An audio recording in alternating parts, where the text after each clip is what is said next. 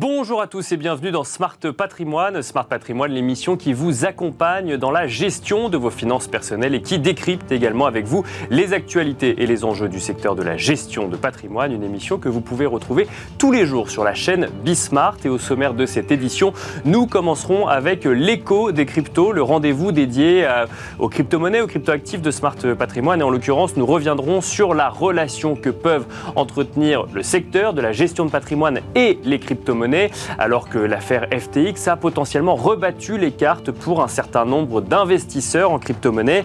CGP et crypto, est-ce le retour de la frilosité? C'est la question que nous poserons dans un instant à Léonard Fontaine, cofondateur de Novalia Patrimoine. Nous enchaînerons ensuite avec Enjeu Patrimoine, un enjeu patrimoine qui commencera à faire un premier bilan de cette année 2022. Euh, on tentera de regarder en cette fin d'année quelle allocation d'actifs on peut proposer à des épargnants dans un monde de plus en plus complexe avec un retour de l'inflation des marchés financiers que l'on a parfois un petit peu du mal à comprendre. Nous ferons un point avec Benoît Lombard, président de La Place. On se retrouve tout de suite.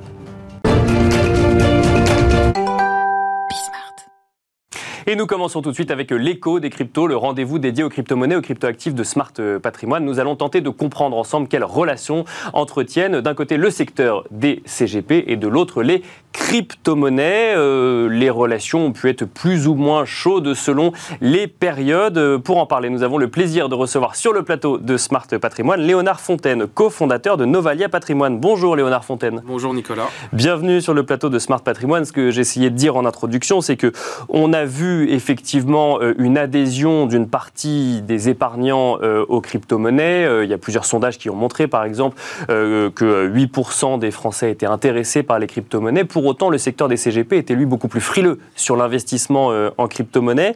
Ça, c'était avant l'affaire FTX. La question, c'est Qu'est-ce qui se passe maintenant dans le secteur des CGP vis-à-vis des crypto-monnaies? Vous, pour le coup, vous ne faisiez pas partie des plus frileux Alors non, nous, on ne faisait pas partie des plus frileux euh, au sein de Novalia Patrimoine, mais effectivement, c'est vrai que ça n'a jamais été une euh, grande histoire d'amour entre euh, les CGP et les crypto-monnaies. C'est plutôt les clients qui ont poussé les CGP en réalité à s'intéresser aux crypto-monnaies.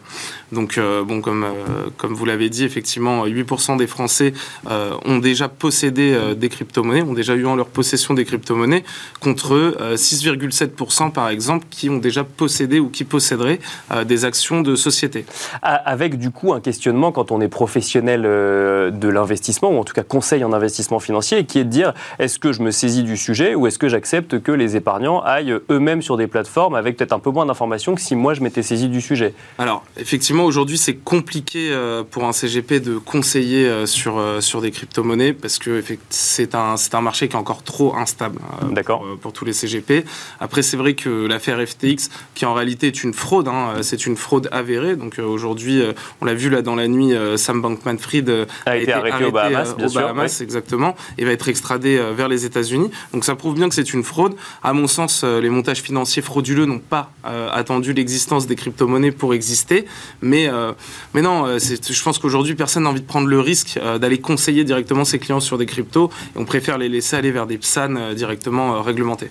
Alors, si on revient un petit peu en arrière, Léonard Fontaine, chez Novalia Patrimoine, avant l'affaire FTX, Novalia Patrimoine se positionnait. Euh, alors, c'était évidemment, vous êtes un cabinet de CGP traditionnel, mais euh, vous ne fermiez pas la porte aux crypto-monnaies? Alors, on ne fermait pas la porte aux crypto-monnaies. Euh, en fait, on peut aujourd'hui, en tant que CGP, nouer des partenariats avec différents, différentes sociétés qui nous permettent de, de, prendre les fonds des clients et du coup de, les, de, les, de les investir, mais toujours sous délégation. Encore fois, d'Ampsan. Donc euh, nous, on n'a jamais été fermé là-dessus euh, pour avoir une petite poche de diversification sur les crypto-monnaies, mais plutôt une poche qu'on appellerait euh, poche plaisir. D'accord. voilà, qui pourrait contenir également des œuvres d'art, des véhicules de collection, des montres de luxe, enfin ce que vous voulez, et qui ne devrait pas dépasser 5 à 15 de votre patrimoine global selon votre âge et selon votre patrimoine total. Donc 5 à 15% d'une poche plaisir dans laquelle on pourrait retrouver des cryptos, mais aussi tout le reste. Exactement. D'accord. Ouais, exactement. Ça, c'était euh, avant l'affaire euh, FTX, donc vous faisiez partie de ceux qui ne fermaient pas la porte aux crypto-monnaies. Est-ce que depuis euh, l'affaire FTX, le secteur des CGP et vous en particulier, vous voyez cet investissement de manière un peu différente? Alors, Nous, en particulier, on ne voit pas cet investissement de manière différente, étant donné qu'on n'a jamais euh, conseillé à qui que ce soit de se surexposer. Euh, je pense que voilà, toute stratégie d'investissement euh, doit être réfléchie. Donc là, comme on est sur une catégorie d'actifs extrêmement risqués, soit on ne veut pas se faire accompagner et à ce moment-là, on va faire quelque chose de très simple et investir tous les mois la même somme sur la même allocation. Bien, sûr, une somme dont on n'aura pas forcément besoin tout de suite, parce que dans la catégorie des actifs très risqués, on entend aussi euh, la durée. Donc forcément, il ne faut pas avoir, euh, avoir besoin de l'argent euh, directement dans les prochains mois. Il faudrait compter plus de 10 ans d'espérance.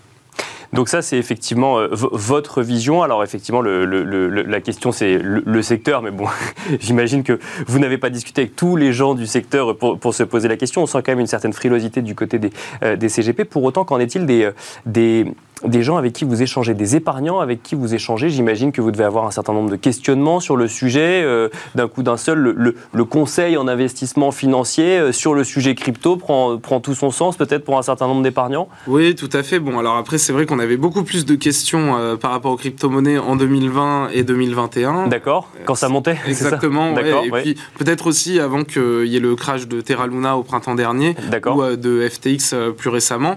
Mais c'est vrai que les questions qui, qui revenaient euh, régulièrement, c'est comment est-ce qu'on peut avoir aujourd'hui euh, du rendement euh, autrement qu'en bourse, parce que la, bourse paraît plus savante pour les clients particuliers que les cryptos. Mais en réalité, c'est pas une question voilà, d'avoir plus de connaissances ou non, c'est simplement que les cryptos étant des actifs très risqués, sont très volatiles, et du coup on fait espérer à beaucoup de particuliers qu'ils allaient pouvoir tout de suite devenir très riches, contrairement aux actions qui mettent un peu plus de temps.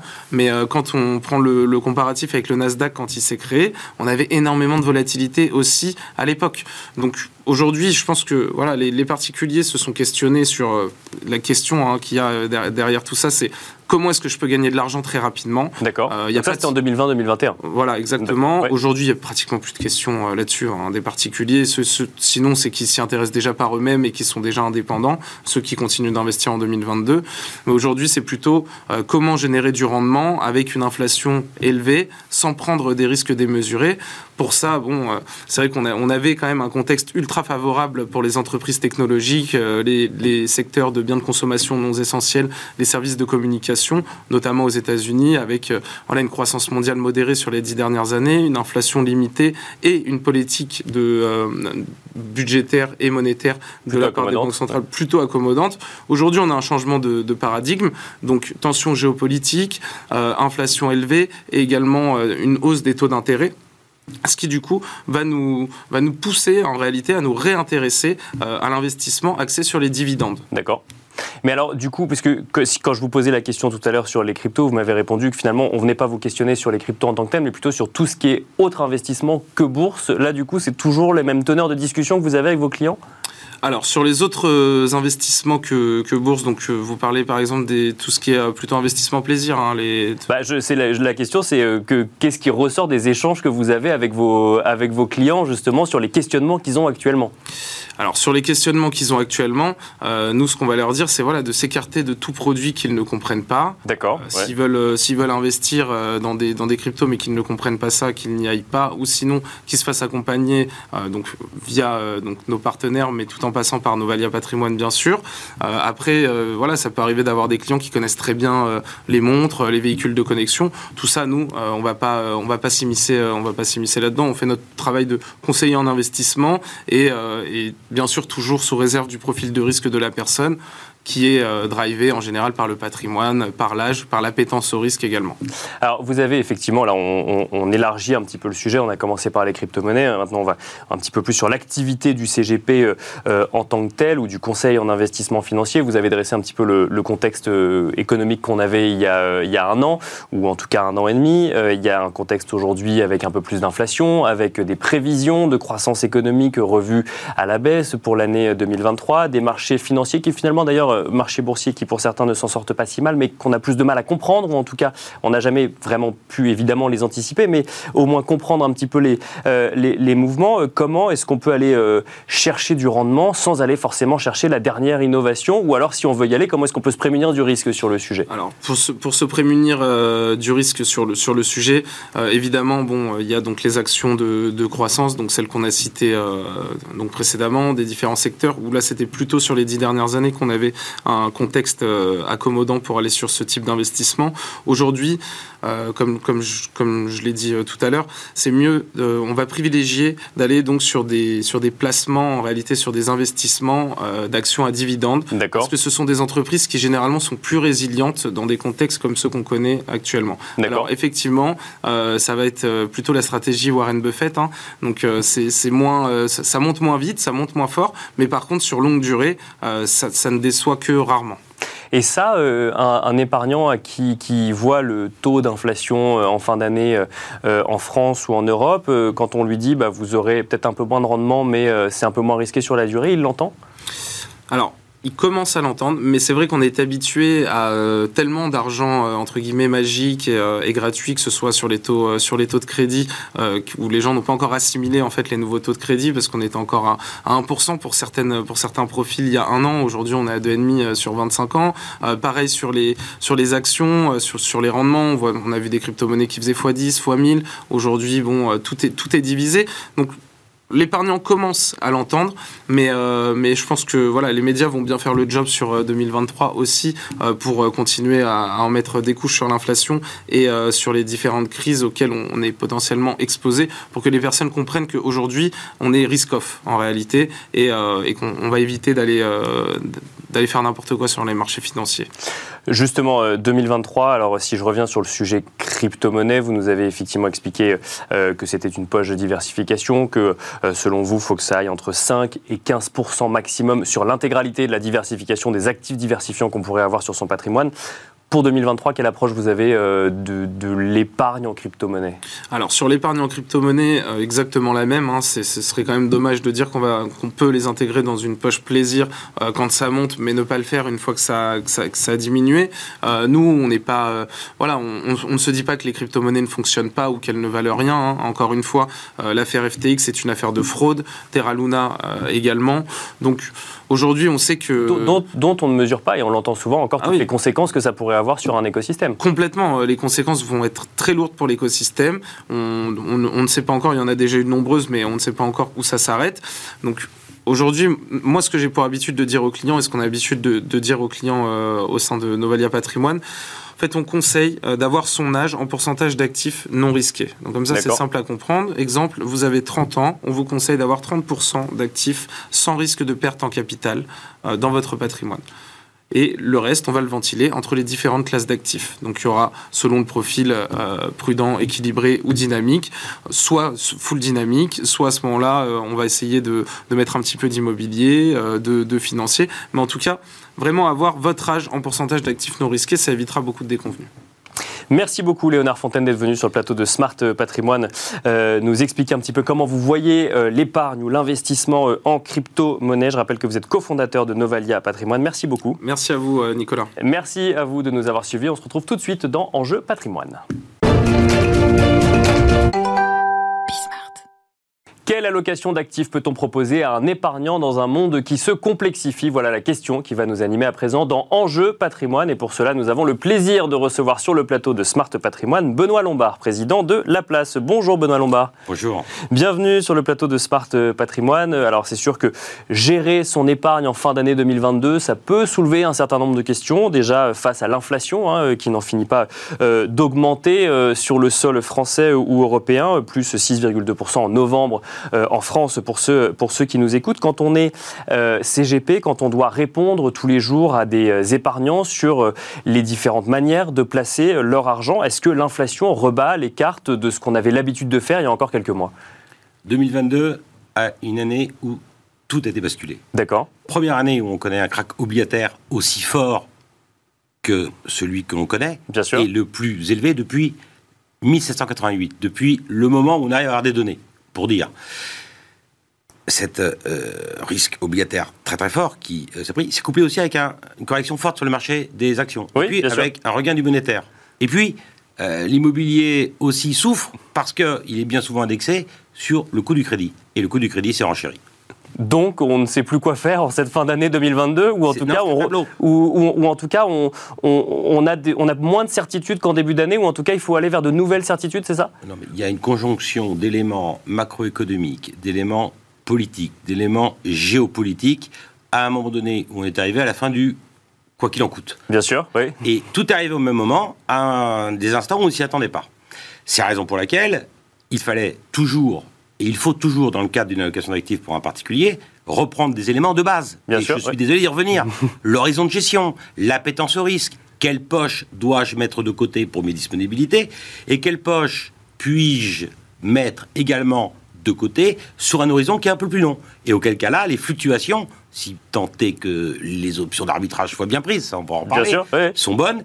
Et auquel cas, on, est, on doit être à même de pouvoir supporter ces fluctuations parce qu'aujourd'hui, on le sait, mais depuis qu'on est en monde à taux zéro, euh, depuis 2008, depuis l'injection de cash massive, depuis ces taux négatifs, rappelez-vous des taux négatifs qu'on avait. Oui, bien sûr, eh bien, depuis tous ces éléments-là, on sait juste une chose. On sait qu'il n'y a pas de rendement sans risque. Maintenant, sur quel risque on doit aller? Bah justement, ça c'est une vraie question sur quel risque on doit aller. Juste avant, quand même, vous avez évoqué le, le crack obligataire qu'on a connu cette année, vous avez évoqué euh, la, la, situation des marchés actions qu'on a eu un peu plus de mal à comprendre. On a entendu souvent sur ce plateau, sur deux plateaux, que il y avait une corrélation, on avait découvert une corrélation entre actions et obligations qu'on n'avait pas connue depuis très longtemps et que ça remettait en cause la certitude, par exemple, d'aller protéger son capital avec des obligations et aller chercher du rendement avec des actions. Est-ce qu'en fin d'année, euh, on est toujours dans cette situation-là, selon vous? Juste sur le marché obligataire, parce que c'est un marché qui est quand même très profond. C'est un marché où il y a beaucoup d'échanges, mais c'est aussi un marché de money maker. Vous ne pouvez pas acheter, si vous avez envie, vous, une obligation, une OAT du Trésor. Vous ne pouvez pas acheter une obligation qui est émise par une société euh, bien notée. C'est pas possible, ou mal notée. Vous ne pouvez pas. Il est obligé de passer par des intermédiaires qui sont des money makers. Et euh, quand on parle de ça, on ne se rend pas compte de la complexité et euh, de euh, l'ampleur du sous-jacent. Les obligations d'État, on était à 0% début d'année. On est à 2,42 ce matin sur le 10 ans français. 240 points de hausse, mais surtout, on a eu plus de 200 points de base de hausse mhm. en l'espace de 6 mois. Eh bien, sur le marché des obligations d'entreprise, il en va de la même. On était peut-être sur des obligations euh, notées euh, single B ou double B. Tout dépend. Donc, euh, un horizon de, gestion sur 5 ans à 3,5 de rentabilité en début d'année. Aujourd'hui, on est à 7-8. Là, on voit que non seulement on peut avoir de l'appétit pour aller sur ce type d'actifs, mais aussi que les obligations qui ont été émises au 1er janvier, aujourd'hui, elles supportent une décote qui est peut-être de l'ordre de 12 à 13 si on reprend ces ratings-là. Et donc là, on retrouve un peu d'intérêt à revenir sur le marché obligataire. Sur le marché euh, des actions, on a des corrections, mais est-ce qu'on est allé au-delà de ce qu'on imaginait? Je ne le sais pas. On a vu une forte hausse des marchés en octobre et euh, en novembre. Bien sûr. Euh, on, revient d'ailleurs sur des niveaux, alors on n'y est pas encore, mais on se rapproche quand même des niveaux de début d'année sur le CAC 40. C'est pas le cas sur tous les oh, indices. Pas, mais... pas encore. Mois 5, mois 6, on a des marchés, notamment émergents, qui ont supporté des fortes baisses. La vraie question, elle est économique. Est-ce que demain, nous serons en récession ou pas? Récession, deux trimestres de croissance négative Bien sûr, égale récession. Est-ce qu'on y sera ou on n'y sera pas? On va dire 75% pensent qu'on y sera, 25% pensent que non. Tout dépend là. Je ne le sais pas, moi. Mais tout ce que je sais, c'est qu'on peut revenir à des fondamentaux des entreprises et de regarder le sous-jacent de ces entreprises. Des actions qui ont des dividendes à haut rendement, des actions qui crachent du dividende, si je puis m'exprimer. Bien sûr, oui, Peut-être avoir un regain d'intérêt en cette période actuelle. Euh, le marché obligataire aussi. Donc euh, on peut revenir donc, le marché obligataire, le marché. obligataire, on y, on y, va, mais simplement, effectivement, s'il y a plus de rendement, si, je suis ce que vous nous avez dit, c'est qu'il y a plus de risque aussi. Il y a un petit peu plus de risque qu'avant sur le marché obligataire. Alors. Le, risque, euh, on l'a supporté. Quand on avait des taux euh, à zéro, sur les emprunts d'État, on était certain d'un truc. Et quand on avait des taux à 3 ou 3,5 sur des obligations moyennement notées, comme je le disais, sur un horizon de 5 ans. Savait juste une chose, c'est que où on se cantonnait à un niveau de rentabilité de zéro, pas satisfaisant. Bien sûr, oui et qui ne plaisait à personne, on achetait un coffre-fort, on avait même des taux négatifs, ou on supportait naturellement une hausse des taux qui devait venir, puisqu'à un moment donné, les politiques centrales coordonnées. Oui, c'était ça, c'était écrit. Oui, bien sûr. Donc, euh, allez arrêter d'injecter du cash. Donc, c'était écrit, on le savait. Alors aujourd'hui, on voit des taux qui ont progressé à des niveaux auxquels on ne s'attendait pas. C'est la raison pour laquelle on peut avoir de l'appétit pour aller vers cette classe d'actifs.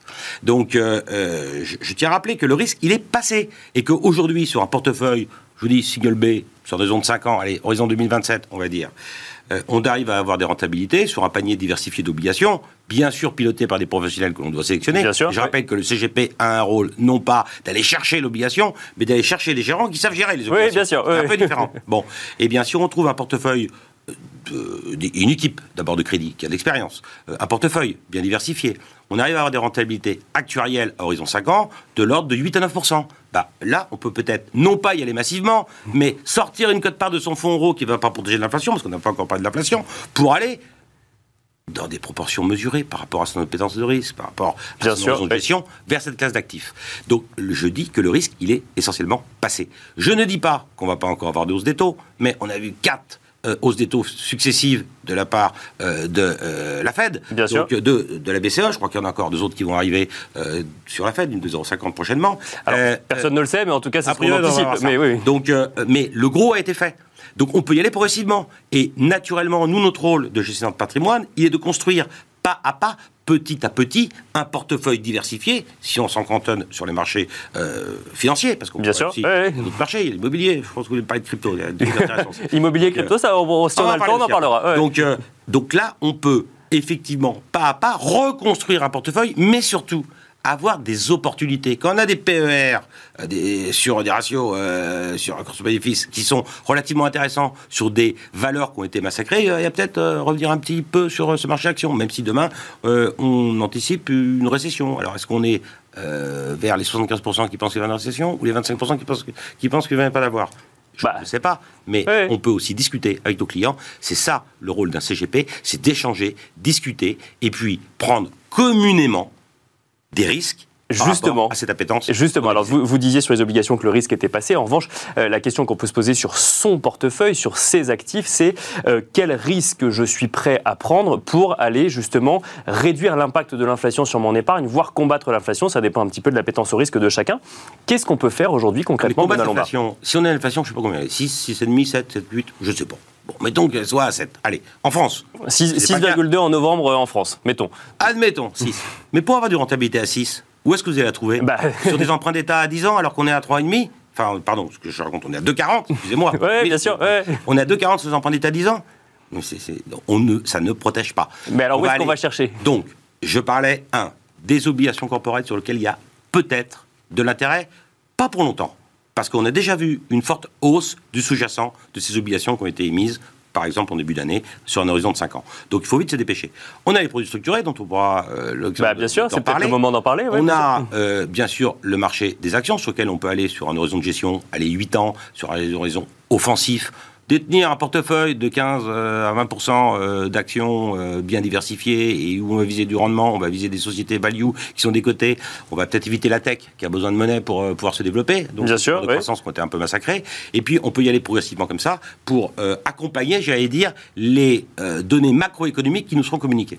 Les produits structurés, vous les avez euh, mentionnés. Alors c'est vrai qu'on en parle, on en entend souvent parler et on en parle souvent sur ce plateau, notamment depuis que depuis quelques semaines, on voit même apparaître des produits structurés à capital garanti, où euh, d'un côté, eh ben, la poche obligataire permet de garantir le capital, et de l'autre, euh, on a même des rendements via des options ou via des obligations. Est-ce que les produits structurés sont la réponse de cette fin d'année, Si euh, vous Benoît me posez cette question-là, je vous dirais est-ce que les sociétés sont un produit qui est, sur lequel il est intéressant d'investir? C'est-à-dire qu'il faut euh, regarder à l'intérieur. Mais ensuite, voilà, ouais. donc il y a autant de produits structurés qu'il y a de stratégies possibles. Bon, il faut vérifier quel est l'émetteur, vérifier quelle est l'ingénierie qui a été développée derrière, vérifier quelle est la promesse qui est faite au sein euh, du produit. Et je rappelle là que notre travail de CGP est d'être ce filtre entre des produits éminemment complexes que sont les produits structurés et puis le particulier à qui est adressé Bien ce sûr. type Mm. de véhicule d'investissement. Mais effectivement, quand on avait des taux qui étaient euh, si bas, euh, on voit que la volatilité augmente, on voit que euh, le prix hein, des l'obligataire a augmenté. hein. Bien sûr, Donc là, il y a des moments aussi pour aller chercher des prix intéressants pour créer par ce jeu d'obligations. Je rappelle qu'un produit structuré, il y a une obligation, les taux ont monté, donc le rendement est meilleur, euh, et donc on peut escompter un rentabilité Bien sûr, qui, est, ouais. qui est plus satisfaisante. Et puis après, à nous d'aller chercher l'ingénierie, à nous d'aller chercher les équipes qui sont capables de créer par le jeu des options le mécanisme qui nous permet d'avoir la garantie qu'on recherche ou pas au terme. Mais effectivement, là encore, pour trouver un actif décorrélé des euh, marchés financiers, les produits structurés sont intelligents. Ça m'amuse beaucoup parce que en France, on aime bien les structurés. Et on a une des vraies équipes qualitatives. Euh, je rappelle que les émetteurs sont des banques. Euh, en France, on a BNP Paribas et Société Générale, pour ne pas les nommer, qui sont on a aussi Natixis, évidemment, qui peut en émettre, mais on a quand même deux établissements extrêmement importants qui sont capables euh, d'émettre ce type de produit. Ça veut donc dire aussi qu'on a les ingénieurs Bien sûr, financiers qui sont capables de pouvoir créer. Et puis que nous sommes bercés à l'éducation de euh, cette science intellectuelle qui est une singularité française. Euh, je discutais avec un correspondant suisse, banquier suisse, connaissent pas ça eux. Ils, ont beaucoup d'edge funds. Donc nous, on est plutôt euh, produits structurés. On n'a pas parlé de prêt équité aussi, enfin, j'aimerais qu'on en parle. Bah justement, private equity. Alors, je rappelle juste quand même, hein, j'ai parlé de produits structurés à capital garanti. Tous les produits structurés ne sont pas à capital garanti, mais on en voit apparaître euh, actuellement. Le private equity, c'est un moyen d'aller chercher du rendement, si tant est qu'on est euh, prêt à épargner longtemps, ou en tout cas d'être sur un horizon de placement assez long. Moi, je conseille des- depuis des années, 30 ans que je fais ce métier, euh, une clientèle qui est plutôt aisée. Et souvent, mes clients aisés me disent la chose suivante. Le prix de la cotation continue est infernal. C'est le stress permanent. D'accord, ouais. chez moi et je mets la clé dans mon appartement, je ne me pose pas la question de savoir combien il a pris aujourd'hui ou combien il a perdu. Eh bien, ça, le prix de la cotation continue, c'est cher. Ça fait peur. Le private equity a ceci de bien qu'on n'est déjà pas dans le diktat de, euh, de coups de canon de la fin de la journée où je sais si j'ai gagné ou pas gagné. Ça, c'est point déjà psychologiquement important. Et la psychologie dans l'investissement est un élément fondamental. Deuxièmement, le sous-jacent, bien évidemment, des sociétés non cotées. Mais quelles sociétés non cotées Là encore, à nous, CGP, d'aller chercher des équipes. Je rappelle que mon groupe La Place, avec Cristal, on est capable, parce qu'on réunit à peu près 8 milliards d'encours conseillés, et donc on a suffisamment de volume pour aller chercher chez les meilleurs des euh, créateurs de valeur dans le domaine du non-coté, eh bien, une poche pour nos clients. Et donc, à nous, là encore, d'aller euh, trouver une diversification, d'ach- d'acheter différents millésimes, d'aller référencer les meilleurs sur des classes d'actifs qu'on a définies ensemble, et puis de trouver avec eux les systèmes d'ingénierie dans la création qui permettent de répondre à une aspiration de diversification. Rapidement, Benoît Lombard, on investit combien de temps en private equity? Je pars sur 8-10 ans. Donc euh, on peut viser 5-6 ans. Non. Moi, je pars sur 8-10 ans. On a un actif qui est décorrélé. Là encore, il faut penser que ce n'est pas liquide. Il faut penser aussi que dans le mode singulier du private equity, il y a des appels de fonds qui se font progressivement. Vous prenez une promesse d'engagement d'investir 100, mais 100 ne seront pas appelés tout de suite. Ce qui fait que quand on appelle 100 assez classiquement, il y a 80 qui sont réellement appelés, puisque les premiers remboursements permettent euh, de euh, faire euh, répondre aux, aux derniers appels de fonds. Alors, on n'aura pas, pas le temps- on n'aura pas le temps de parler d'immobilier. Benoît Lombard, peut-être un petit mot quand même sur, on en parlait juste avant, sur les crypto-monnaies et la relation que les CGP peuvent entretenir avec les crypto-monnaies. Est-ce que, selon vous, c'est une poche de diversification à garder dans un coin de sa tête? Bah, D'abord, je ne voudrais pas parler de crypto-monnaie, parce que je vous défie d'aller payer votre baguette de pain avec un millième ou un Vous parlez de de Bitcoin. crypto-actifs. D'accord. Euh, on a vu là un scandale avec une plateforme qui a explosé FTX aux États-Unis. Enfin, des Bahamas, pas trop. Euh, Crypto-monnaie, moi je suis toujours posé la question suivante. Jusqu'à quand les États vont accepter que des particuliers ou des investisseurs non régulés battent monnaie? Ça, c'est la première question. Puis la deuxième question, ça sert à quoi? Bah, Ça sert à sortir du scope des institutions financières. Parce que ces plateformes, justement, elles avaient un rôle fondamental, c'était un rôle de confiance. Mais non régulé, on voit que non seulement la confiance ne pouvait pas exister parce qu'on avait affaire, vous m'excuserez, à des escrocs et des voyous en la personne de FTX, mais Quand on aussi parle de FTX, oui, mais de FTX, bien évidemment, enfin c'est quand même un acteur majeur, Oui, bien sûr. euh, mais que également le défaut de régulation fait perdre la confiance sur laquelle reposent les institutions financières. Il est temps que les régulateurs mettent un peu d'ordre dans ce grand bazar. Donc j'en déduis que ça n'est pas pour vous une poche de diversification. Merci beaucoup Benoît Lombard. Je rappelle que vous êtes président de La Place. Merci beaucoup. Merci à vous de nous avoir suivis et je vous donne rendez-vous très vite sur Bismart pour un nouveau numéro de Smart Patrimoine.